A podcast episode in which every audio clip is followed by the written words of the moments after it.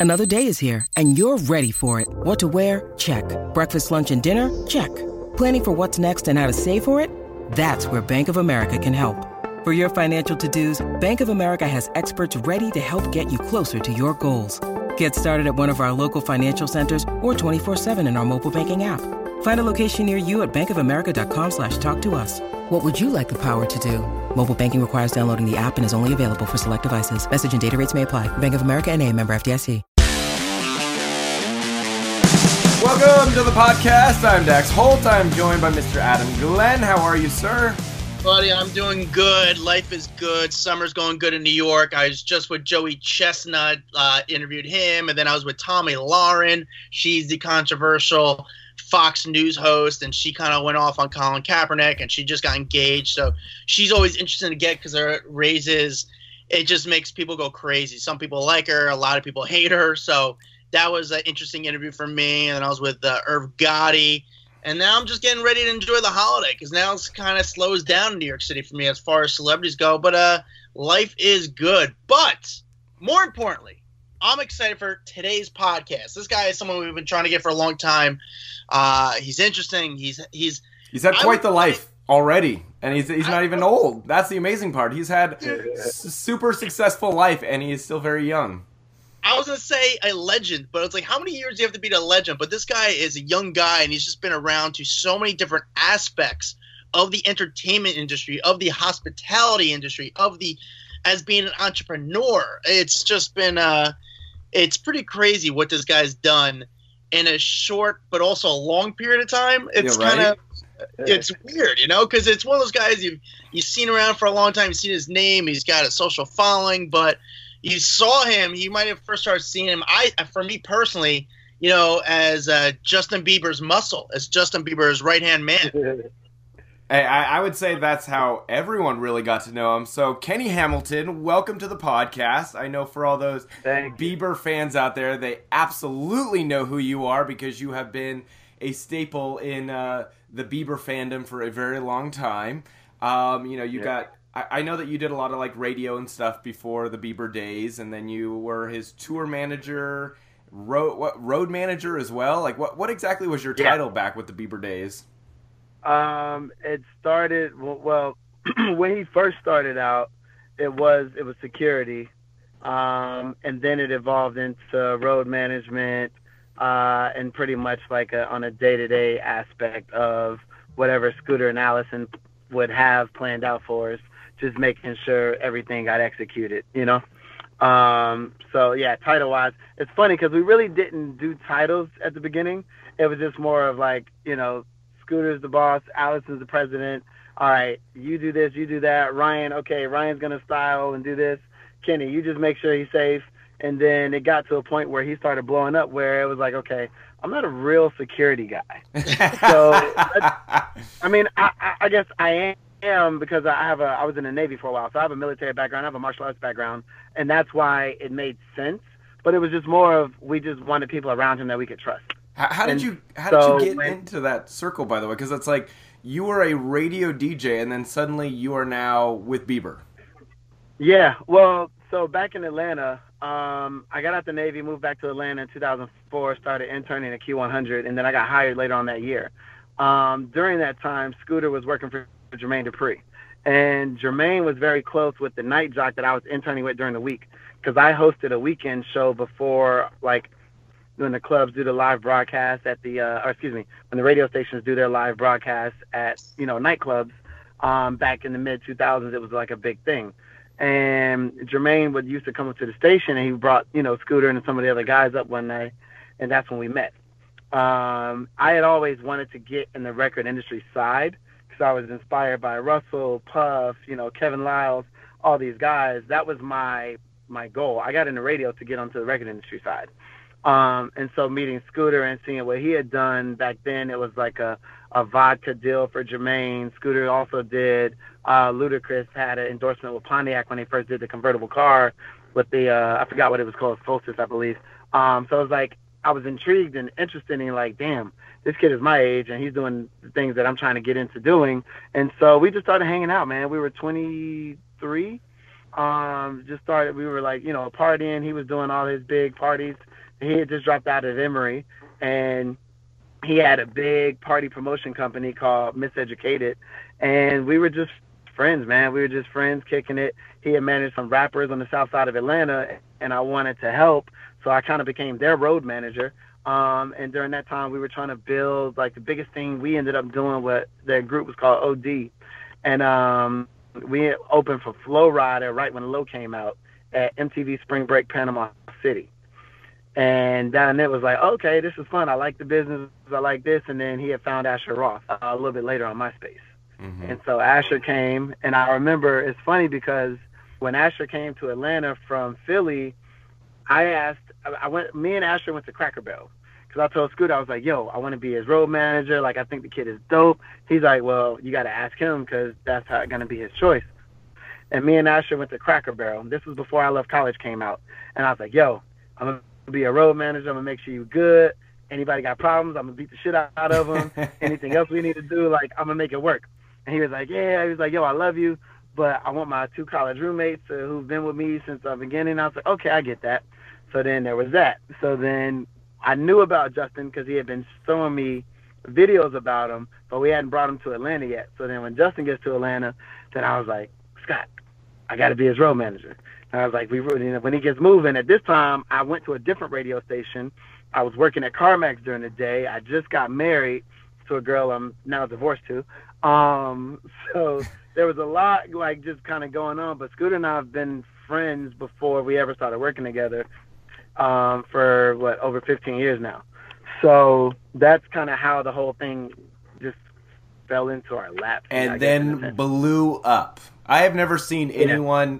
become so famous so quickly than Justin yeah. Bieber, especially just like, I mean, back in the, it was like, it was like the Beatles. I remember back yeah. in like what was it, 2011 or something, 12, where it was just 2010. 2010 is when it really kind of started. And you know what's funny was Scooter was the first person to try to tell people like what social media was, because mm-hmm. Justin had a following on Twitter that nobody could fathom.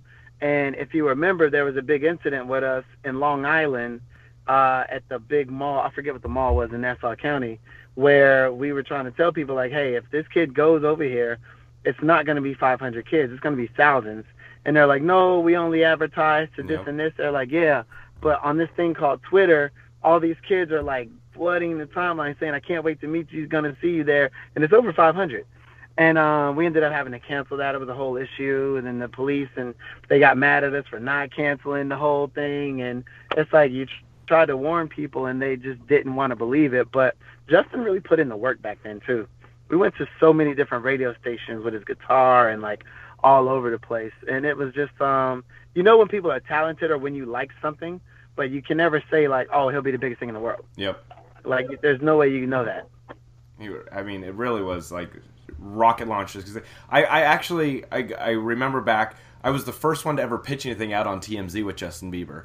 And the reason that I knew about him was because my wife's little sister, so my sister-in-law, was is yeah. eight years younger than us, and she was so into Justin. And she kept she'd come home, she'd be like, "Oh my God, this kid, he's gonna be huge. I love his music." And I remember pitching him out, and everyone's like, "Who the fuck are you talking about, Dax? Like, we're talking about you know Mick Jagger and all these other people on on TMZ, and you're coming in with this kid no one's ever heard of." I'm like, "No, just trust me." And then he he just it's kind of like Billie Eilish. You know what I'm saying? Like yeah, it, it's like overnight, just super super fame. So how did that yeah. change your life? Because I mean, obviously, you being there and you being related to him and associated, I mean, to him, it's like you became a star as well.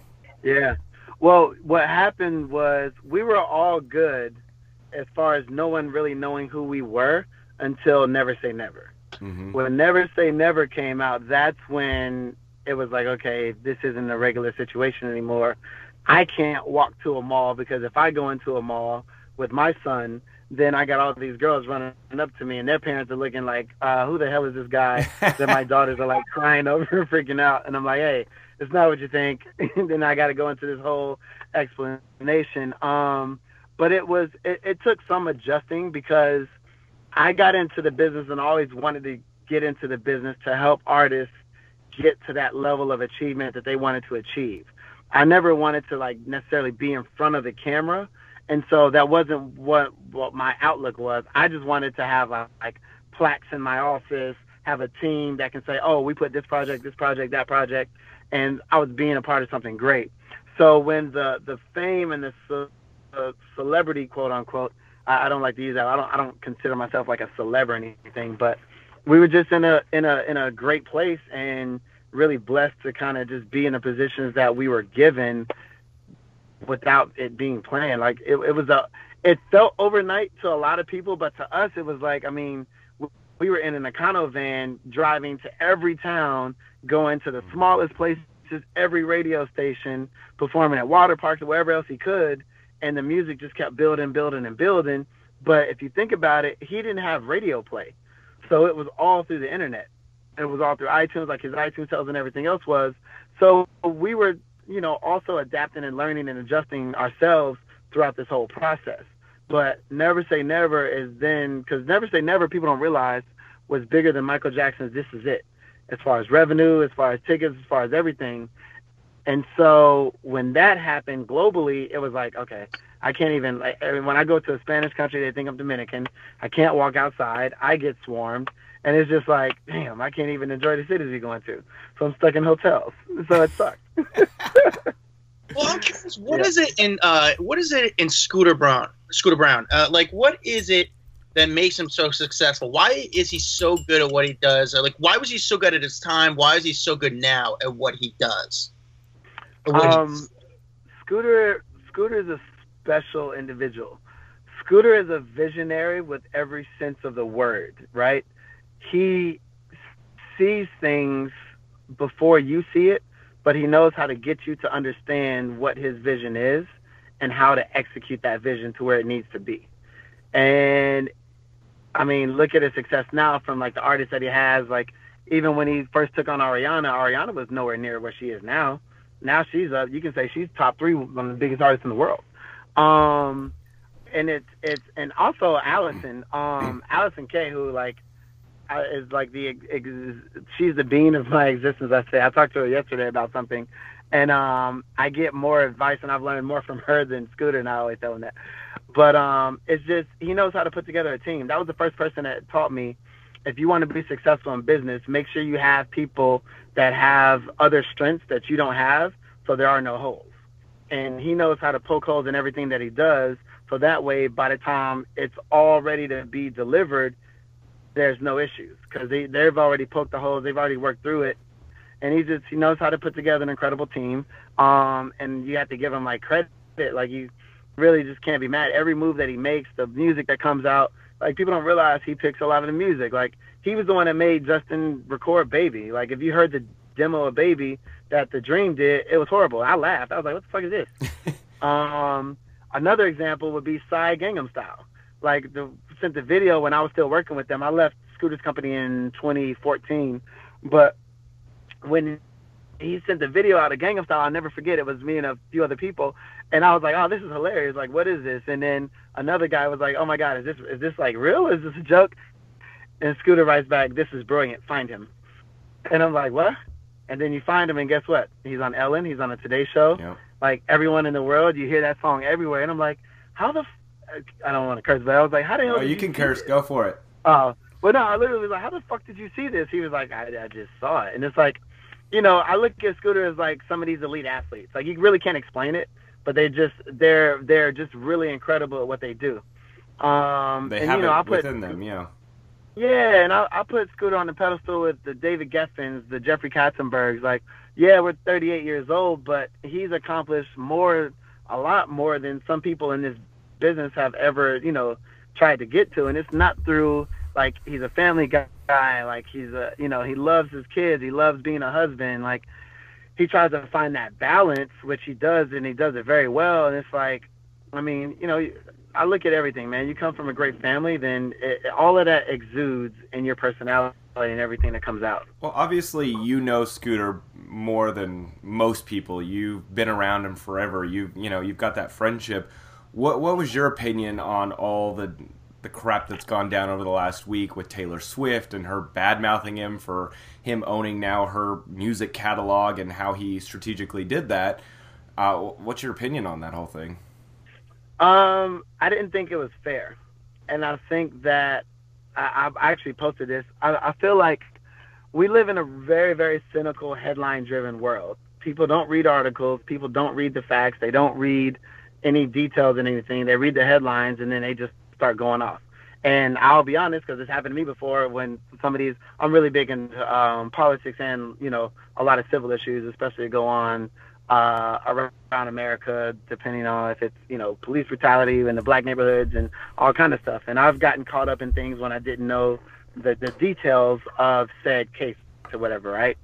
So I look at that and I see when she posted that video, or excuse me, that post, he didn't buy, and I don't know the ins and outs of this deal, but I do know that in any business deal, when there's an acquisitions going on, people are under gag orders and under uh, NDAs where they can't talk about it. Most companies, like um, my brother, well, excuse me, my brother-in-law, my brother-in-law was one of the guys that was doing the Amazon Whole Foods deal. He was working on the deal for eight months, and all I knew is he would just be in his office in Wall Street for 12-hour days. And I'm like, "Yo, what are you working on?" He's like, "I really can't talk about it. It's a big deal. You'll hear about it when we're finished." And afterwards, he's like, "Well, this is the deal I've been working on." And that's the same way with a lot of different acquisitions. But if you know anything about the music business, Big Machine is one of the biggest and strongest um, country music labels in Nashville. Uh, not only that, Scott Borchetta is one of the best execs in the business as well. So to for them to partner is a smart ass move, right? From a business standpoint. And it wasn't no, oh, I'm buying Taylor's catalog that I saw. It was his whole the whole company. But obviously she being one of the artists that is under that umbrella, she felt the need to say whatever she wanted to say. Was it fair? No. Were all the facts put out from what I've heard and what I've seen and what I know? No. So it's like, are you just saying this to start something up, or are you saying this to get more attention because you just put a record out? Like, there's a lot of people that do that, but then other people get away with it while others get chastised for it. Like, let that be Kanye saying something about it like that. Then it's like, oh, it's Kanye being Kanye. Mm-hmm. Um, and I, I also don't like, and I, I'll, I'll say this freely. It's very sensitive it's a very sensitive time that we're in right now with a lot of the gender inequality, um, a lot of the, the racial injustice, a lot of the workplace where it comes to women feeling degraded or feeling um, like they're not on an equal playing field. And when that got brought up, and I just didn't understand like where that was coming from.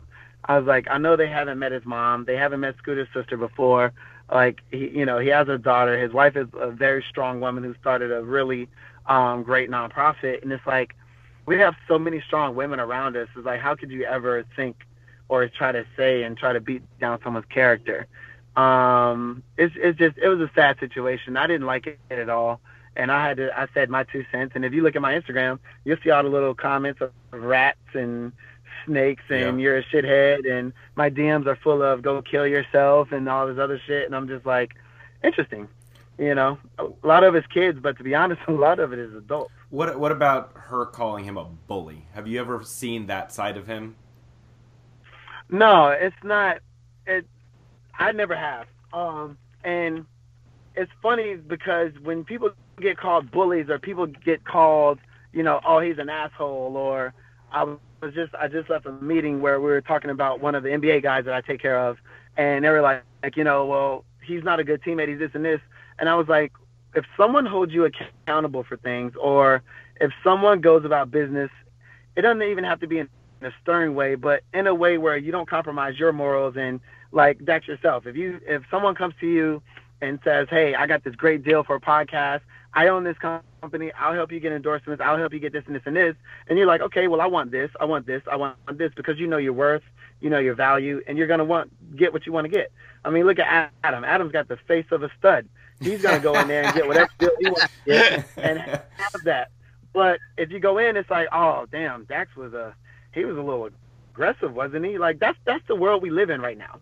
And no, he's not a bully. He's the farthest thing from it. But it, when it comes to business, it's like, no, don't do it this way. Why don't you do this or do that? But that's the difference between people that are successful and people that are still over here trying to get these other deals and things like that. Um, so definitely not a bully. I mean, shit, if you want to call somebody a bully, I guess I'm a bully at times, but I don't think so. You know, I bully with a smile. I call myself the nice Suge Knight. with a really, really, really nice smile. But I'm losing weight too, so that helps. You know what Scooter did for me one day? I remember when Scooter just signed Kanye, and it was in the streets of New York City, and he, I think he was just came he came out of Nobu, and the Kardashians there or something like that. And Scooter yeah. came out. Oh, I put a camera on Scooter, and Scooter go like, "Dude, you know I don't talk. You know I don't talk." I was like, "All right." And I put the camera down, and then all Scooter goes, "I'll tell you what." He goes, "What's your name?" I go, "Adam." He goes, "Tell you what I'm gonna do for you." He picks up the phone. He calls Harvey, and he called Harvey at the time and said, "Hey, you got a good guy in New York. I just want to say you got a good guy in New York." I was like, "You know what, dude? I really yeah. appreciate that." And I thought that was like a really cool thing that he didn't need to do, and it was totally unnecessary, but very appreciated. Like it was just a, such a simple yeah. thing. And uh, I, I, thought that was such a cool thing. To, so, so, I mean, I, listen, I don't know him as a bully, but that one thing he did for me, I'll always remember that. I always remember how he just kind of looked out for my job. He understood I had a job, right. and you know, helped me out with my job. So I think. But that, was, and that's the whole thing. It's like even uh, my father always told me, and a lot of people are starting to say this now. It's like, you know, you treat the janitor the same way you treat the CEO. Um, I'll have meetings with artists. I have I have a management company. I have a label myself, and I'll have meetings with artists or people that want me to work with them, or you know, whether it's marketing deals or whatever is going on. And let's say if we go to a restaurant, I watch how you speak to the guy who brings you the water. I watch if you say thank you to that person, or how do you speak to the waitress if the order's wrong or something goes wrong. Because you know something always is gonna go wrong, um, and it's never gonna be perfect. But I always look at how people treat others that are quote unquote not on their level, or I don't want to say beneath them, um, but just in especially in service. And I think little small pieces and innuendos like that are glimpses to a person's true character.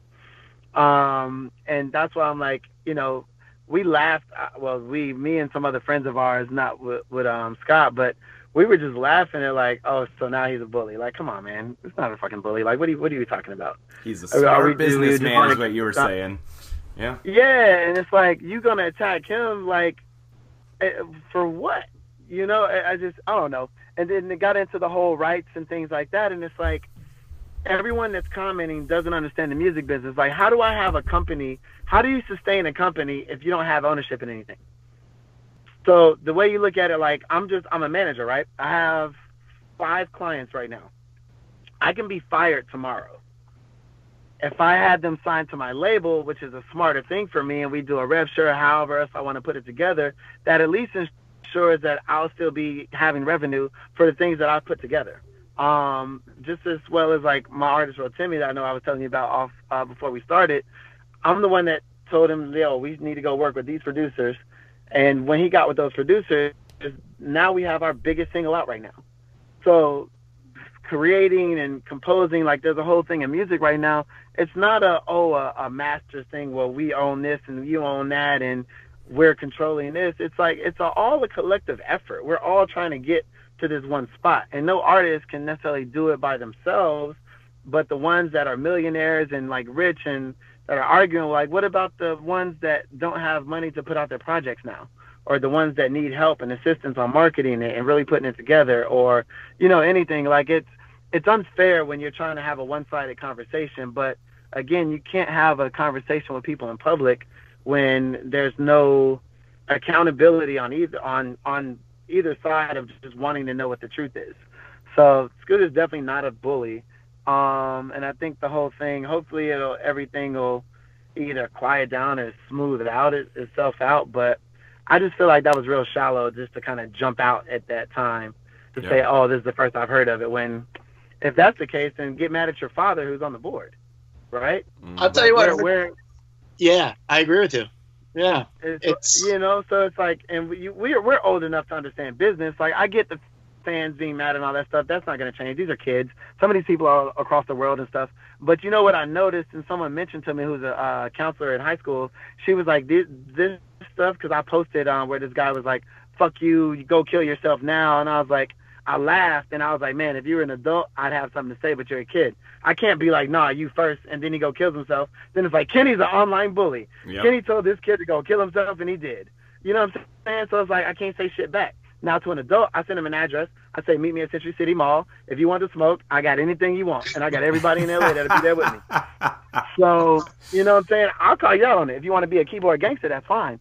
But all of this stuff, man, it's it's uncalled for, and it's it's a lot of negative energy being passed around that doesn't need to be. I mean, these conversations could have been, you know, I didn't know he was buying the company. I saw it on Wall Street Journal. I really did learn the day of, and I was like, shit, congratulations, this is incredible. Yeah. Because I love to see my friends win. I love to see, you know, everybody like my man David Ali, who manages Kehlani. Like you see a lot of these people who start off as interns, and uh, I don't know if y'all heard of Summer Walker or um, Black, like Six Flag, like my man Tunde and Sean, they started a record label in Atlanta. I remember when they were interns. Like I just love seeing people grow and get to a point of where it's like, damn, okay, y'all getting money. I see your car. I see what you're doing. I, I just love it. And I hope Scooter keeps going and doesn't stop.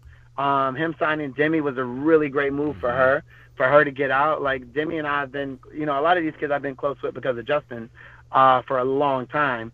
And I've seen Demi grow. I've seen her go through her ups and downs, and she's an incredible human being. I'm glad she's healthy. I'm glad she's back in the studio. And, you know, I just like seeing people win, man, and smiling. That's why my smile's so beautiful. You just got to keep it going. Listen, you've been you've been around for a long time. I want to know your craziest Justin Bieber story. You know, during the heydays when things were crazy. What's your your story that you have to tell people that just like the fan? I, what was the craziest? Yeah. Uh, I mean, the craziest Justin Bieber story. I I think I call it like when I realized his fans were like Terminators. So when I say that in the sense that we left a radio station in London, and it was literally hundreds of people outside. We get in, you know, most of the time in London they have those Vianos, the Mercedes uh, vans, and so we get in the van, we coming out the garage, the cars can't go. They got six different guys pushing these little girls out of the way, and I say little, I mean they got to be between 12 and maybe 15, 16.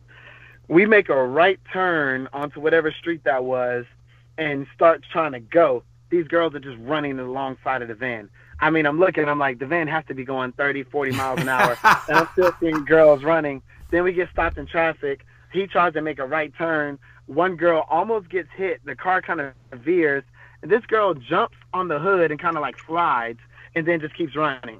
And then another girl, you hear boom, boom, and another girl gets hit on the side because she ran into the car, gets up, keeps running. I'm like, what the fuck is going on? and it, it, I, I, was like, yo, are they bionic? Are they like little Terminator girls? like, what the fuck is going on? And it was just because you know you're scared, but you're like, oh my god, she, oh damn, she just jumped up and kept running. Didn't lose her purse. One girl lost a shoe, and I'm like, yo, what what are we doing? uh, that that that's always like the the craziest. Uh, another one was I remember we were in South America, and we were going to Chile but we have found out that because I used to have uh, advanced teams go and go to these different cities. So the advanced teams get there and they think Justin's there. We were staying at the W, I believe it was. It was so chaotic that they ended up raiding and running into the hotel and taking over the W. So you got now you got hundreds of kids ram, rambling through the hotel thinking we're there, and we're watching on a news feed in Argentina, I believe it was because we realized we couldn't fly in the day before. We were going to have to fly in, do the show, and leave right back out. Yeah. Uh, just you know, it was just it, it was crazy. But if you looked on the video, you just saw like it looked like a worm, but it was just a drove of girls running into the lobby into the front of this W uh, hotel, and then the security couldn't stop it. Um, but yeah, it's and it that you know started the fandom of a lot of you know well not started because I mean we had the Beatles, we had the Monkees, we had all these different things, but I think modern times you hadn't really seen that since probably what mm-hmm. NSYNC or Backstreet Boys. I did, but you never really I, saw it. I don't think that. Yeah, I was gonna say, agreed. You didn't see it. Now you're visually seeing these videos on social media, people freaking yep. out, and we never got that visual before. And now you're like, damn, this kid is just unbelievable, untouchable uh, yeah. for for quite a while. And I mean, I would say I haven't really seen it since then, other than maybe BTS now. I mean, they have a, a wild fan yeah. base. But I, I always wondered about that because I'm like, do the fans know the lyrics to the songs? I I wondered the same thing. I'm like, I'm like, I don't get it, but uh, all right. K-pop, K-pop's the biggest thing right now. Everyone's going K-pop. Yeah, yeah. no, it, it's been it's been great. It's crazy because K-pop on the pop side it's like Afrobeat is now starting to take over more in the urban music world. I love it. I think you know music is a is a world is a worldly uh, uh, language that really gets to everybody. But I literally I watched BTS perform and, and they're great and it's a lot of them. Then I'm like I was like wait a minute that's not in English. I was like what what how okay then I was confused. Uh, a buddy of mine is actually uh, was touring with them. Uh, and I was just like, how is it? He was like, bro, they know it. He's like, they just make the sounds. Yeah, if they don't know it. But exactly. Yeah, so, Kenny, I gotta know. So, like, what would you tell me about your transition? So, you you were working with Bieber for a couple years, then you decided to go out do your own thing. I know you worked. Did you you worked with Beats for a while, Spotify? Yeah. So, like, what? Why did you yeah. decide to transition out? Um. So I came off the road towards the end of the Believe tour um, because touring is very grueling and it's hard to it's hard to really establish yourself if there are things else that I wanted to do, and I wanted to start working with other artists that Scooter was signing at, was signing at the time.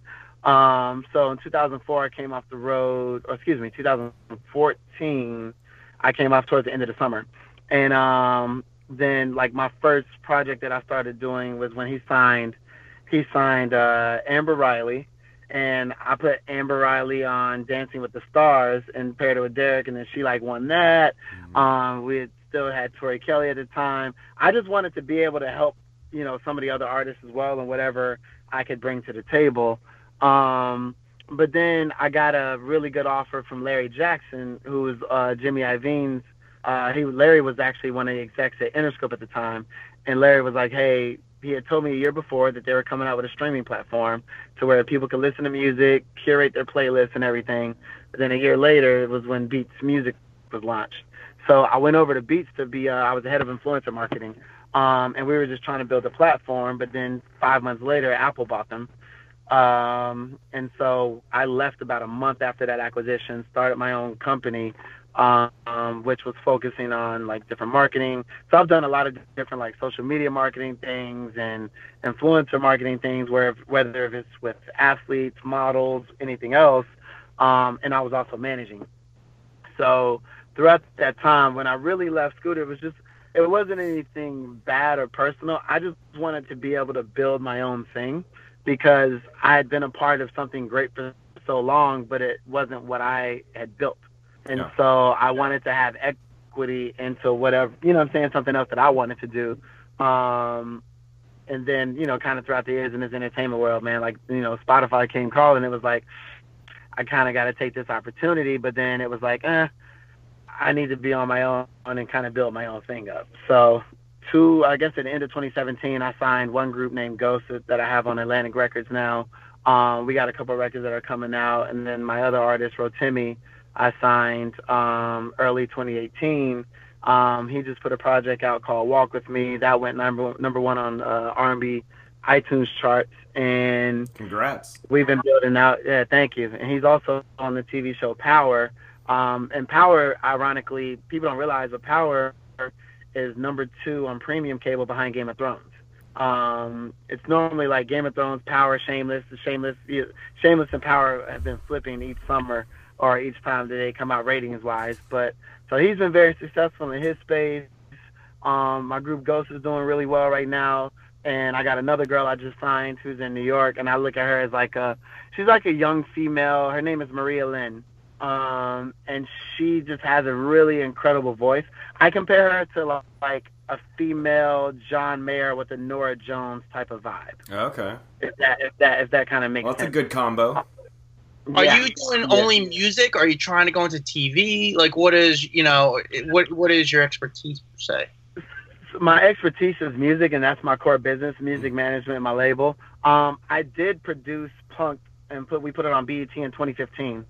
Um, and I, ironically, I can say is now I had a meeting yesterday about producing another TV show um, that kind of involved a lot of things that could be in my network. So I've I've always been like the guy with the asterisk. So it's like, um, because in the hospitality world, I've been a, I've been a part of H Wood Group, um, which is out here. So they own Delilah, Bootsy Bellows, Nice Guy, um, Poppy, and so I've been the gateway for like a lot of athletes I take care of and make sure they're good. Um, celebrities, whether if it's TV, film, uh, whatever it is, I kind of move them around a lot. Um, and so I've been known in that space for a long time, even overseas in Europe during like Cannes Film Festival and all these club pop ups. So I, I've touched like the hospitality world, the producing world, the music world. But yeah, music is my core. But I look at myself as like, uh, you know, what Scooter has really put out the blueprint for a lot of this stuff um, to be able to be versatile in many different industries. And so I look at myself as kind of in that same way.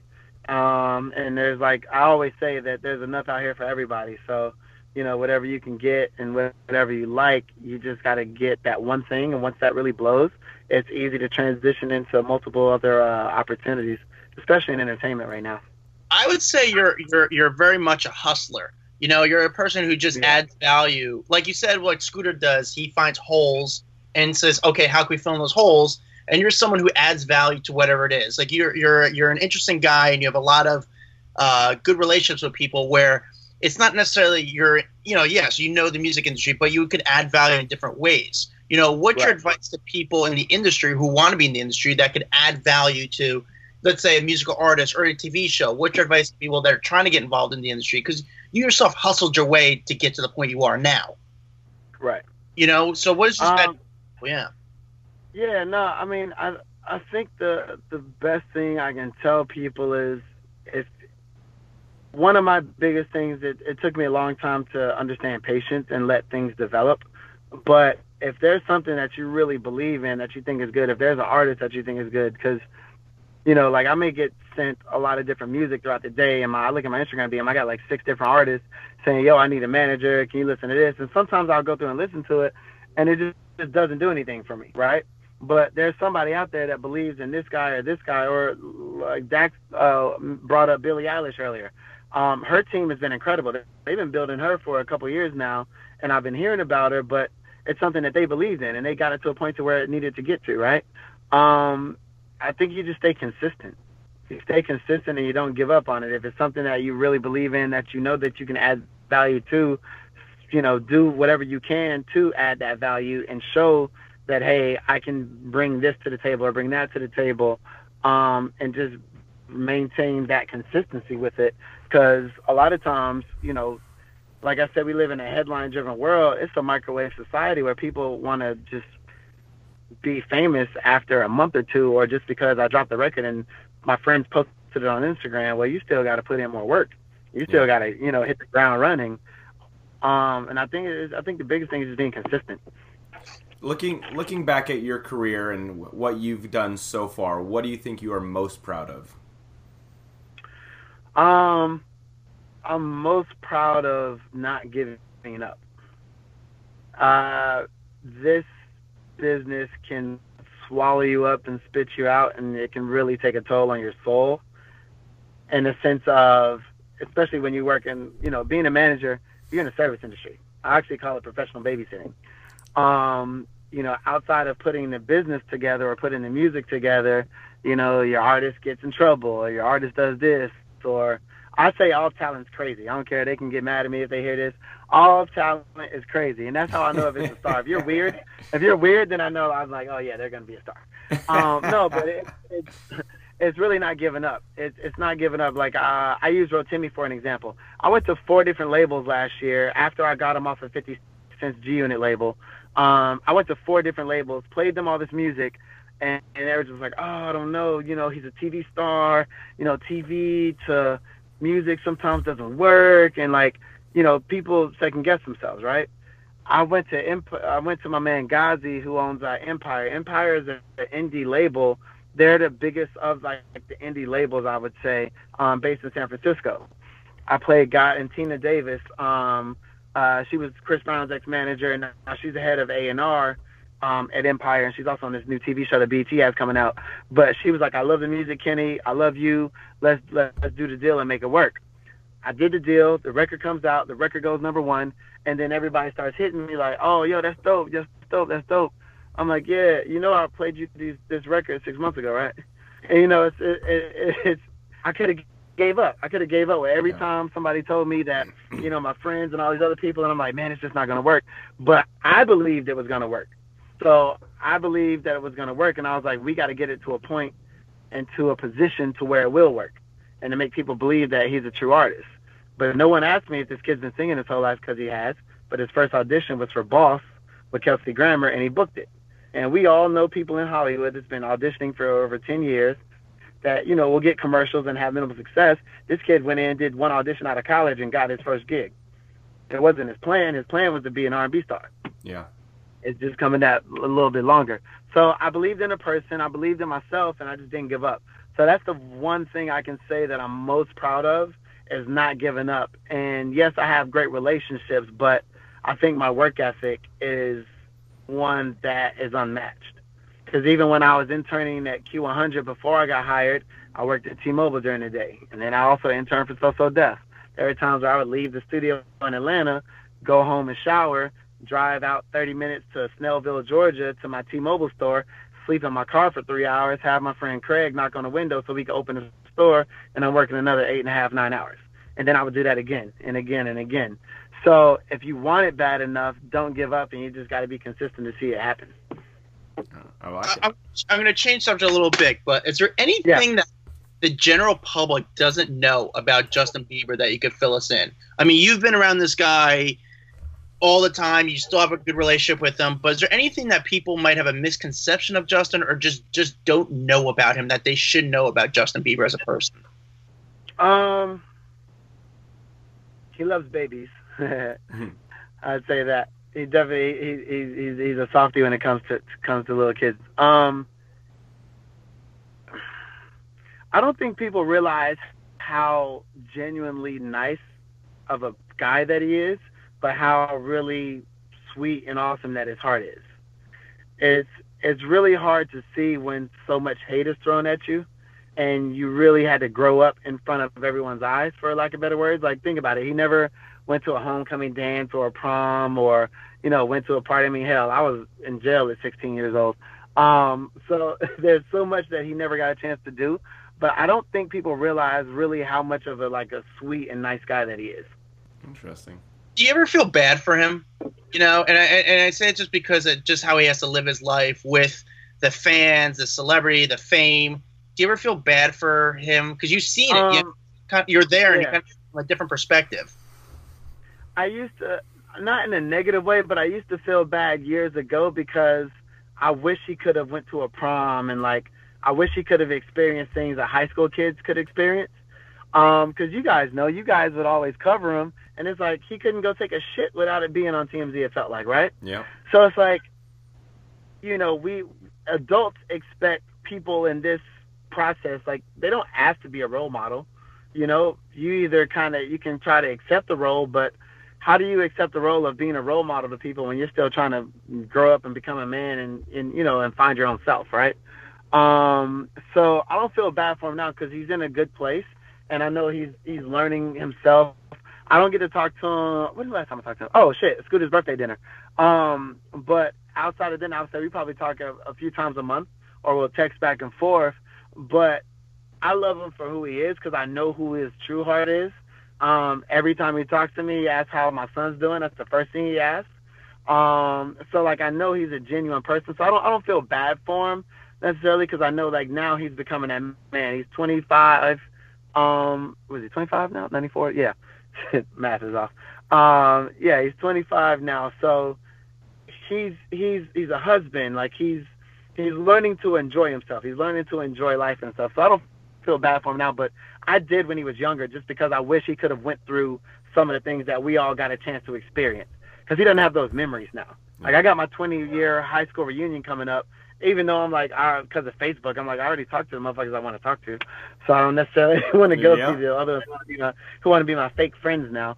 Um, but you know, but he didn't. I, I just I feel bad because he didn't get to experience that. Like I got stories, and I went to college for a little bit before I joined the military, and I'm still friends with, a lot of my guys that are in the Navy and stuff. It's like sometimes I wish people had life experiences to be able to like fall back on and and reminisce about. You know, his experiences to reminisce about, which aren't bad, but it's about you know going to this country and being swarmed and not being able to leave the hotel. Like people don't realize we couldn't go and like sightsee and we couldn't go and enjoy these places that we toured the world. And yeah, we saw it. I saw the airport, I saw the hotel, I saw the venue, and then I saw the airport, I saw the hotel, and I saw the venue.